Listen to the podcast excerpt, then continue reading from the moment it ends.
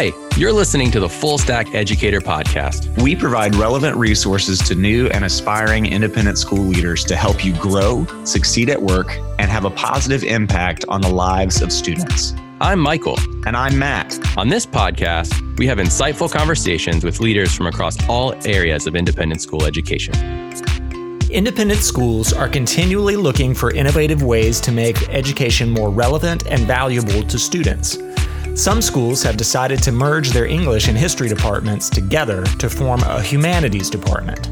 The goal of a robust humanities curriculum is to break down the silos that separate the studies of history and English, and to give students a deeper understanding of the cultural reality that exists within each moment of history. We're very excited to have our good friend Steve Nowack on the show today. Steve has spent his entire career teaching and leading within independent schools. He has served at both day and boarding schools in a variety of positions, both academic and administrative. Currently, Steve is serving as the chair of the Humanities Department at Rabun Gap Nacoochee School, an international boarding school nestled in the North Georgia mountains, where he has served for over a decade. Here is our conversation with Steve Nowack about building a humanities program.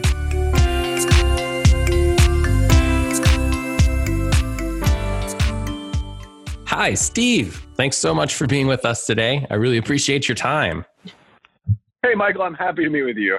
Awesome. Well, uh, I'm excited to, to have you on the show.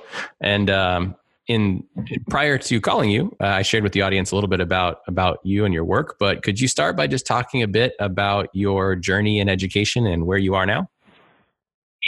Sure. I have been in independent schools my entire teaching career. I've taught at really small independent schools. I've taught at day schools. I've taught Rabun Gap is my first boarding school, but I've been at Rabun Gap for 10 years, so I feel like I very much have a sense of boarding schools. I've had a lot of different responsibilities. I've been a teacher, I've been an administrator, I did some athletic administration, I have led a middle school, and my current role at Rabun Gap is being our humanities department chair. Wonderful. And uh, it's that most recent work, the humanities department chair, that I'm really excited to talk with you about today.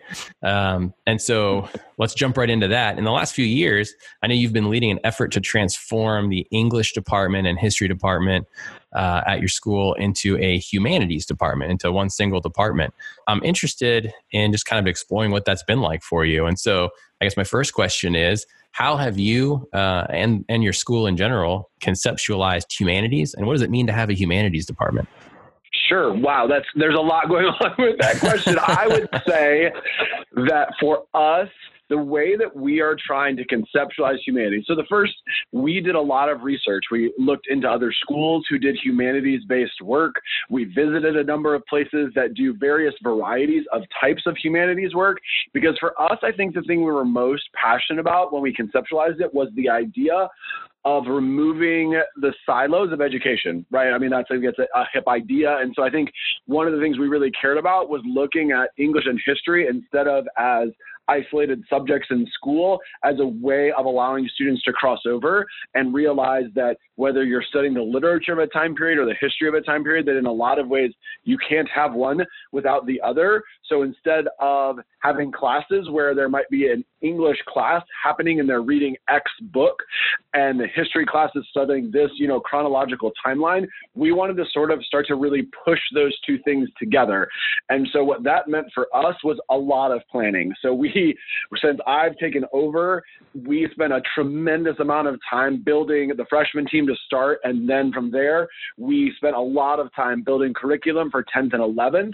And so then we started the rollout. And so I think for us, when we, that's the biggest thing for us, when we think about humanities work, it is the idea of combining, and truthfully, I think our long term dream is making it even beyond English and history, but right, also looking at art and technology and music, right? Because a true blue humanities experience would be trying to understand culturally what's happening in any given moment in history. And so that's where our passions lie. And I think the other thing for us was because we really believe as a department that facts are relevant in terms of how we provide context for kids. We wanted to try to really push ourselves to move past thinking A to Z and much more in a thematic lens to really diving into looking at humanity, looking at the world in sort of these thematic ways that allow us to connect dots and using history and literature as a way of sort of couching that work that we're doing. Is that, I mean, I feel like that's, that's how we believe the department should look. Yeah, that's wonderful. That's quite a, a, conceptualization, and it sounds like really cool work. Um, I imagine that there's multiple different ways that people could attack that same idea uh, of wanting sort of a more integrated experience that doesn't silo different disciplines out. Um, why did why did you and your team and, and Rabun Gap choose uh, a humanities department and humanities curriculum as opposed to uh, just working to integrate the separate departments? I think because where what we believe to be true is the idea that, especially on our school visits, there were schools that did humanities work and it was there was an english side and there was a history side and it was sort of co-planned work. But i think what we began to realize is for students as well as adults as long as there exist those high level separations they continue to sort of stay in that mindset of covering history you know from here to here or reading this full text novel because this is what we want to do.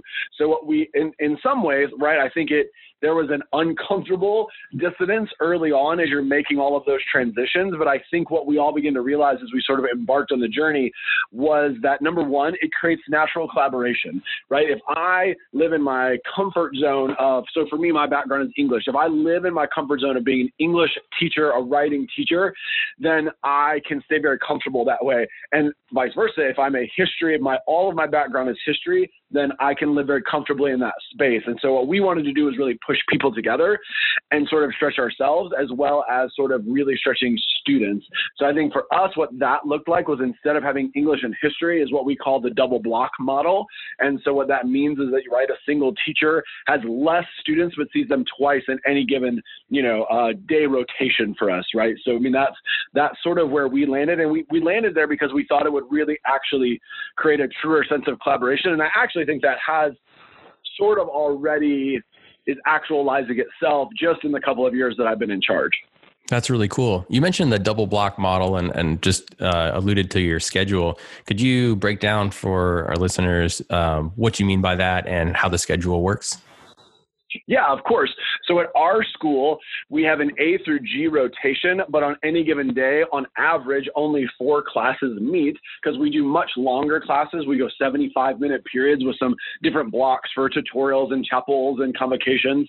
So what we looked at for us was instead of having one English teacher and one history teacher, we have one single teacher who then teaches both technically, right, the English and history sides of the work. And so what that means is that teacher for instance, we had a sophomore humanities teacher, and all of his teaching responsibility is sophomore humanities, which means he actually only teaches approximately 30, 25 to 30 students. That is his whole teaching load, but he sees these students twice during that seven period rotation. And so for us, what that's also led to that's been a sort of an exciting development is right, there's a lot more intentionality that you can put into work when you have students, you know, whether it's workshopping ideas or building, you know, unique project based learning exercises. Like there's a lot more freedom when you're not also having to think about grading, you know, 55, 60, you know, some, sometimes some faculty here have almost 70 students they're responsible for. So we felt like it has really worked itself out in that mechanism as well. And then how it works for us departmentally is that we have an entire team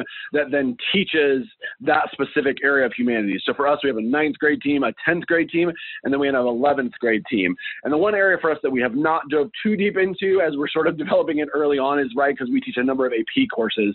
And so those have sort of lived in isolation while we're still sort of developing philosophically what we're going to do with all of that that makes a lot of sense. So you so you've conceptualized it or at least implemented it where you still have the same amount of time that you would dedicate to English and history. So kind of believing that it still takes the amount of the same amount of time to cover both topics, but you put them together in the same block so that you could integrate them. Yes, that's. I mean, I think that's a great simple way of explaining it, which is, you know, obviously has become complicated at times. But yeah, that's the end goal is that we look at planning in terms of that idea that there is, you know, you have half the time to do this and half the time to do that. But the pre- I think the neat thing is that as we've gone deeper into this planning process, we have really even removed that idea of thinking like half and half we do a lot of backwards planning in our humanities department. So we're really spending a lot of time thinking in terms of what is the end thing we want students to be able to either demonstrate, show, you know, acknowledge, do. And so then we plan backwards from there. And what's been neat to me in that experience is that it sort of removed us from thinking we have to make sure we cover English this way or history that way. We sort of have looked at experiences and then sort of diving into how does how does our content then connection connect to those experiences we want students to be a part of? So you mentioned earlier um, that you it sounded like you said you started with ninth grade uh, creating the humanities curriculum and then moved up. Uh, that's it seems like a pretty uh, you know considerable task to create an integrated curriculum like that. Can you talk a little bit about the work that you've done to create that curriculum and how you've structured that process? Yeah, certainly. It yes, I would agree. It has been quite the undertaking because I think it's you know there's multiple facets of it. Like for instance, there's the straight planning of curriculum, right? And so if you're going to truly plan a curriculum, one of the first things I did when I took over was we sat, I sat down with our various teams and we did a lot of dreaming. Like if you could create this course with no parameters, with no bounds, with no, you know, worries about what covering X to X, what would it look like? And so we did a lot of that. That was sort of when I took over one of my big first phases was to try to get out all of that stuff because I think one of the challenges when you're doing sort of integrated work, and I think it moves beyond humanities, anytime you're looking to integrate, and I think that your school is not, you know, fully immersed in PBL, right? You're not living on the West Coast, having all these unique ways with which school is being designed, that there's an element to doing that work that's in education for adults as much as it is for the students. So I think we spent a lot of time early in that process. And then coming out of that was at least, I mean, monthly, bi monthly, or bi monthly meetings. And then there was a, we, I know for both my ninth, 10th, and all three teams, we also took time and got off campus and we would spend full days, half days, sort of really trying to build the curriculum. And, you know, it was a grueling process because you're building curriculum and you're talking about the history that has to be covered. And then for us, like any school, you have those sort of benchmark moments. We have a couple of big research projects that students do. And so how does that fit into a humanities based design? So we spent a lot of time doing that. And then, I mean, then once we, and then there's the implementation process. I think that has been an interesting element this year of unrolling 10th and 11th grade in one year that we spend time weekly, I do weekly or bi-weekly with my teams and sitting down and talking about where are we at? Where are we going? What are the next big things? Here's sort of the, the map that we put together to get to these endpoints.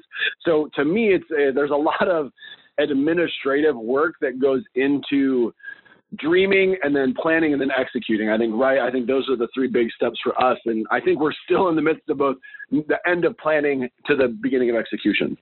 Yeah, wow, that sounds like a considerable a considerable undertaking. Um, what are some of the greatest challenges that your team has faced um, in doing this work, and how did you tackle them?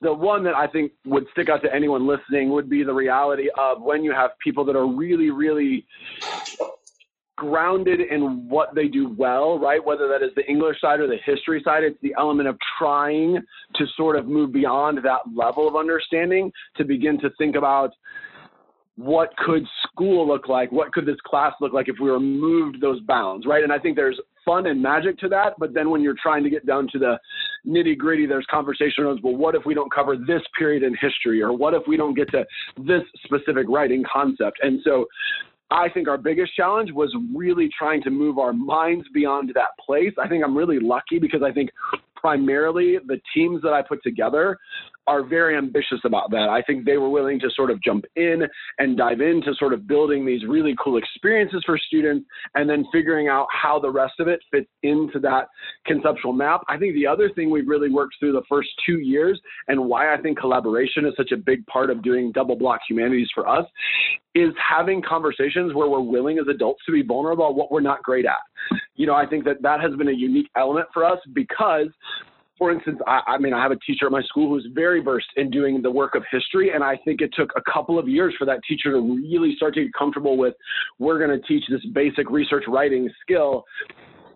Can I have some resources? Is there some help? And so I think there was there's that element that has been really unique of trying to sort of break down the walls of even how we individually think about school. And so I think that that's one of the ways we've attacked it. I think the other thing for us is thinking about ways with which you can mechanize some work that can be done because it simplifies. So, for example, one of the things we realized is that we really want to have a sound foundation grammatically for students, but we also don't want it to look four or five different ways as they move through. So like we used, we use uh, Khan Academy as a resource.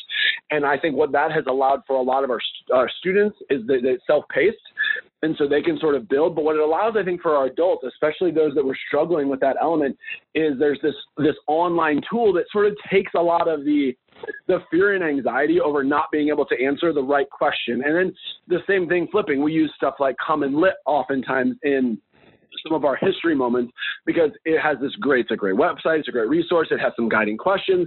And so it's a way of sort of locking in certain elements so that everybody feels a little bit more comfortable. So that, I think that's the things that we have found to be the biggest. And then I think the other thing is just really trying to think through how best to utilize double blocks, right? Because there are occasions where our teachers will see students twice in one day, right? So you see the same group of students at the beginning of the day and the end of the day, and what is the best way to go through? And once again, I think that's been a lot of sitting down in a room together and when you have three different groups of teachers that are all doing the double block, we just start to share what are the practices, you know, what are best practice that you're seeing? How does that seem to be working in your space? And so I think that to me, like it's a lot of that element for us. It's a lot about collaboration, teamwork, and diving into sort of even when we're uncomfortable. And that's the other thing, right? There have been difficult conversations that I think you need to have and be comfortable having. That I'm worried if we don't read all these full texts, or I'm worried if we don't get this sound, you know, chronological movement from time period to time period. And you have to talk those things through to figure out where is where is the space where everyone is comfortable and continue to move us forward. I love how you talked about using Khan Academy to basically create like a structure for people to feel more comfortable uh, and knowing you know what how to teach a topic that maybe they had never taught before that's pretty neat um, it sounds yeah like. and i think it also what it allows for too is as we sort of built it out was if i'm a teacher who's you know whether i'm diving into something for the first time because that's the thing i think we we talked a lot about as a staff is just because you have taught history, right? Anybody who has a degree in history or a degree in English has learned the other part, right? Like I have a degree, my my undergrad degree was in, you know, English literature, but I have background because I took an American literature class in American history and I took a Brit Lit class, so I British and it's the idea that we're already sort of living in a humanities space, but if you know that you know the students are working on X exercise with regards to this simple grammatical concept, then I can either choose to like plant myself there and then I can invest a little bit of time to really feel like I'm comfortable, but it's nice because yes, it really, I think, set a foundation for faculty where it alleviated some of the anxiety that I think anybody feels when they don't feel like they're this, you know, 100% high level expert in an idea.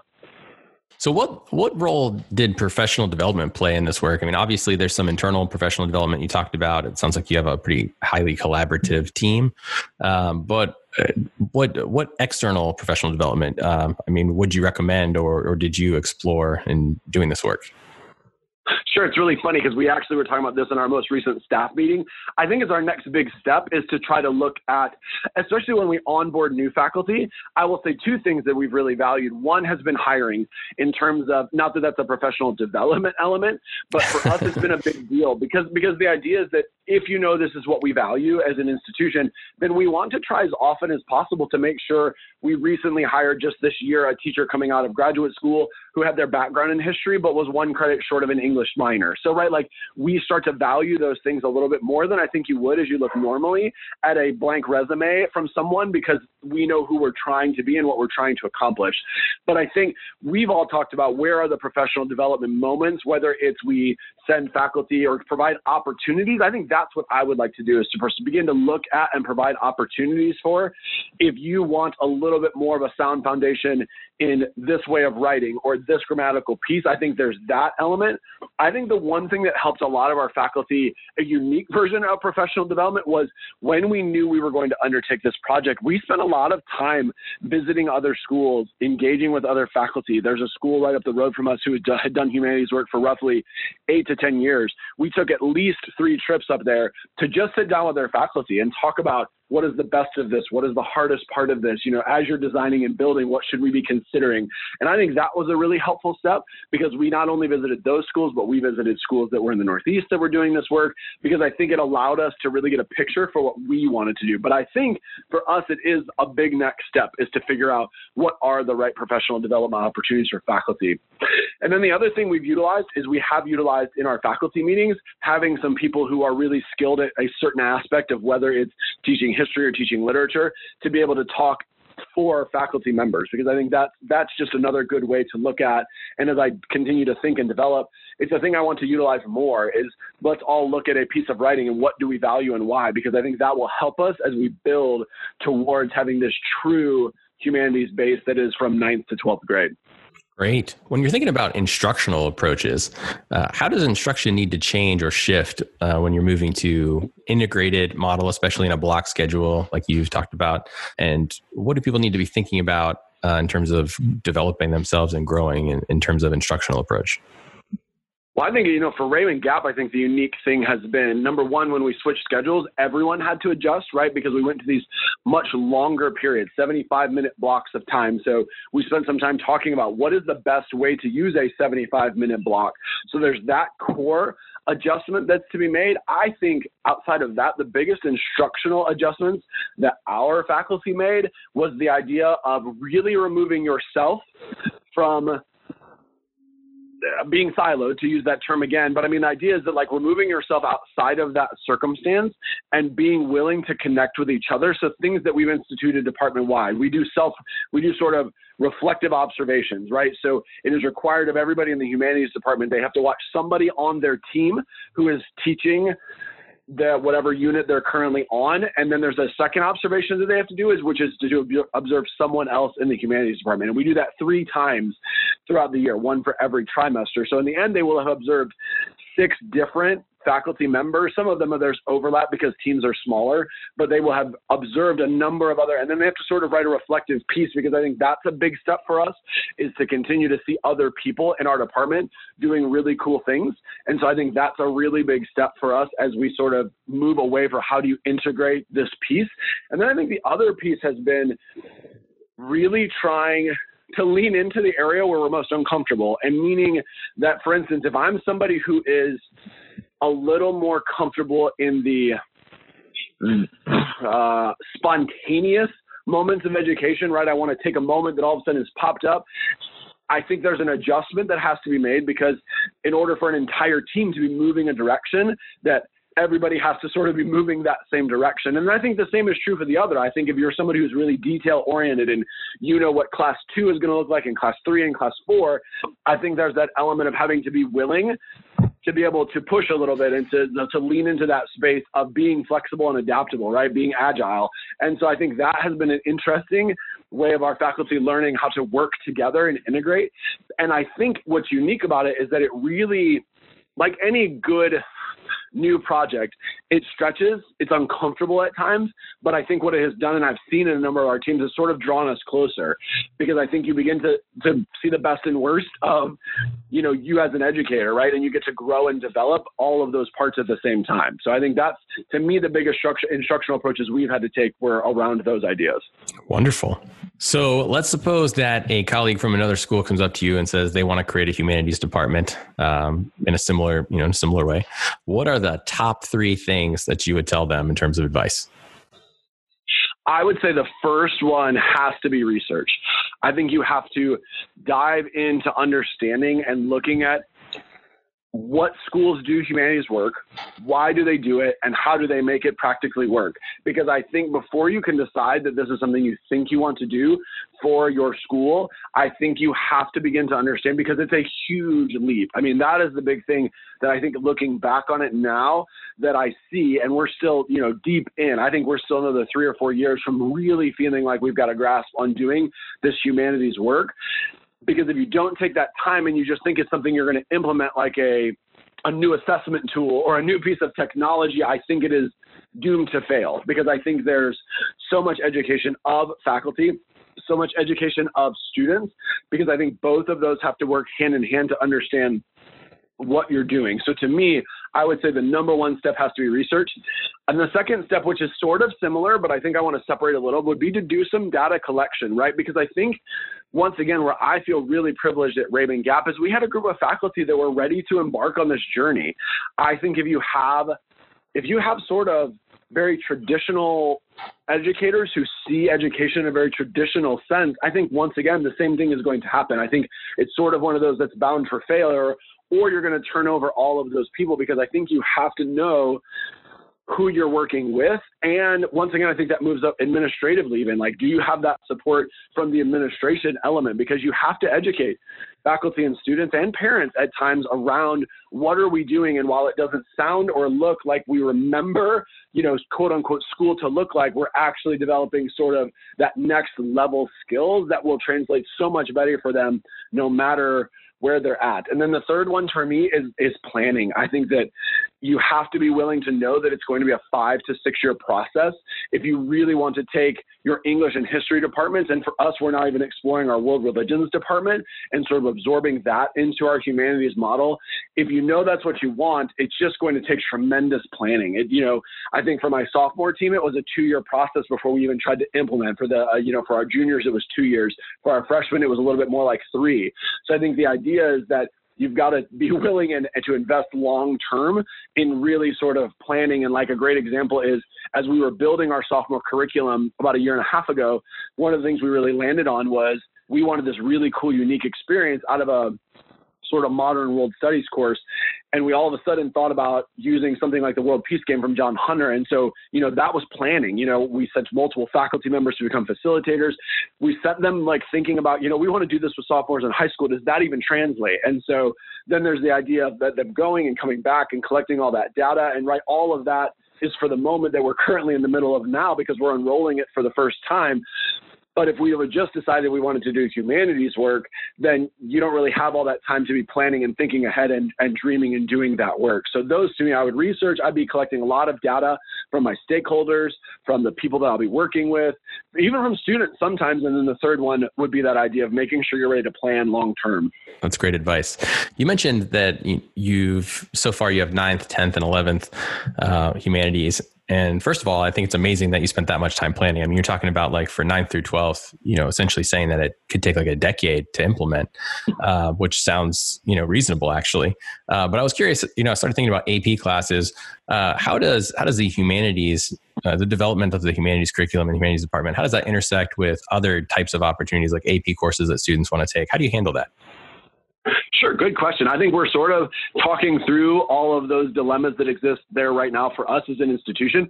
Some of the solutions are simple, um, meaning that, for instance, our American, our APUS course is basically collaboratively taught with our AP language course. So, right, so they're not getting a true double block, one teacher handling both ends of the AP expertise, but they are getting a true common experience where there is a lot of conversation. We did a big, our first big unit assessment for trimester one was that students had to sort of collaborate between the spaces of APUS and AP Lang to promote and create a pitch for a monument, a new monument to be built based on all of their first trimester readings. And they did create a prototype, and that prototype we used the Scrum model in order to really sort of facilitate that sort of tech industry idea of you know constant evolution and iteration. And then they pitched the idea in front of a group of paneled faculties, and the paneled faculty chose which monument they thought was the best. And then we tied that into a small research paper because that was sort of how we wanted to have them diving into the history from the APUS side. So in that world, we sort of have landed on collaboration, right? Like really trying to create those spaces where we're thinking about school together. And then I think where our dream is we would like to end up in a world where potentially our junior and seniors years are a lot of humanities electives with having to have X number of boxes checked off, because then you could really dive into number one, um, areas of expertise for your faculty. And then two, giving a lot more in student empowerment and choice instead of having to think about just handling, you know, US history from point A to point Z. Now you could specifically land on, you know, the civil rights era, or you could specifically land on the Cold War. And so like we're really talking about what would it look like to have an 11th and 12th grade model because the uniqueness there would be that an AP would just become a part of those elective choices. And so students could be electing into some of that with choice. So I think those are the two areas I think we're toying with is how do we create more collaboration? And then the second becoming how do we look at sort of what that 11th and 12th grade looks like so that it has a true humanities like feel, especially in a college preparatory environment. That's wonderful. This has been great and uh, really informative. Um, so we close on the podcast by asking all our guests three questions. Um, what should people What should people be reading? What should people be listening to? And how can people connect with you? Sure. So I think for me, a couple of books that are sticking out to me currently, and one of them is an older book, uh, which is uh, Claude Steele's Whistling Vivaldi, because I I really find the idea of studying stereotype in the classroom one that is fascinating. And we just had a group of faculty that came back from the People of Color conference, and one of the our faculty members came back, and there's there's now another that one of their keynote speakers was doing sort of a deep dive on the research for how especially around health and wellness and how that's impacted by stereotype and bias, which of course is sort of one of the core elements of Whistling Vivaldi. So I sort of have circled back to that. And I think it's a great read for any faculty members you're trying to understand not only the element of stereotype and bias, but the fact that how much of it lives in our unconscious mind. So I think that's a big one that I've been reading and went back and read. Something that I read. And the second one for me was a book our head of school actually offered up last spring. It was a book called The Privileged Poor by Anthony Abraham Jack. And I think, especially as independent schools are driving more and more towards trying to be these really uh, diverse and inclusive environments, I think the book is enlightening in terms of realizing what that means for children, what that means for students, right? If we have financial aid policies and how do all of those impact as we try to create these really diverse and inclusive environments that cross over you know, race and gender and socioeconomic status, I think if we walk into that with a, without really having some intentionality, that in the end, what we think is really something that is novel, practical, and really innovative can actually end up hurting students in the long run. So those for me are the two books I'm reading. I think I've been listening to one of the things I listened to is I really liked White Lies, which is that is an NPR podcast that's sort of diving into the the reverend that was killed in Selma. And I think why I'm so fascinated by it is that idea for how, depending on my perspective on history, depending on my perspective on reality, like I can really have a nuanced conversation about what I may think and believe based on what actually happened, which I think feels very relevant in today's 24/7 news cycle of information and trying to decipher, you know, truth from fiction, from bias, from opinion. So those, I think that's and so that's what I've been listening to recently. And then contact me. I'm easy. Uh, you can either obviously I have a LinkedIn or you can contact me via email, and my email address is just s n o w a c k, and that's at rabungap.org, which is r a b u n g a p.org. And so I will gladly reply. I'm pretty quick with an email, as I think most of us need to be in this digital age. So wonderful. I'll put uh, I'll put links to those resources and to your LinkedIn profile in the show notes so people can have access to those. Well, Steve, thank you so much for talking with us today. This has been great, and uh, I've I've really enjoyed it. Thank you so much. Well, Michael, thanks for asking me to come on. It's been fun to really talk through these ideas that I've been just like in the midst and deep, you know, thinking about in the moment. It's been fun to sort of reflect back on the journey as I've been on the phone. So thanks so much. Wonderful. Thank you for listening to the Fullstack Educator Podcast. We hope that today's conversation helped you grow as an independent school leader. Be sure to check out our show notes for links to resources mentioned in the podcast. If you enjoyed this podcast, please subscribe, rate it, leave a review, and share it with a friend. Episodes of this podcast are released bi weekly. You can follow and engage with Matt McGee and Michael Amusio on LinkedIn.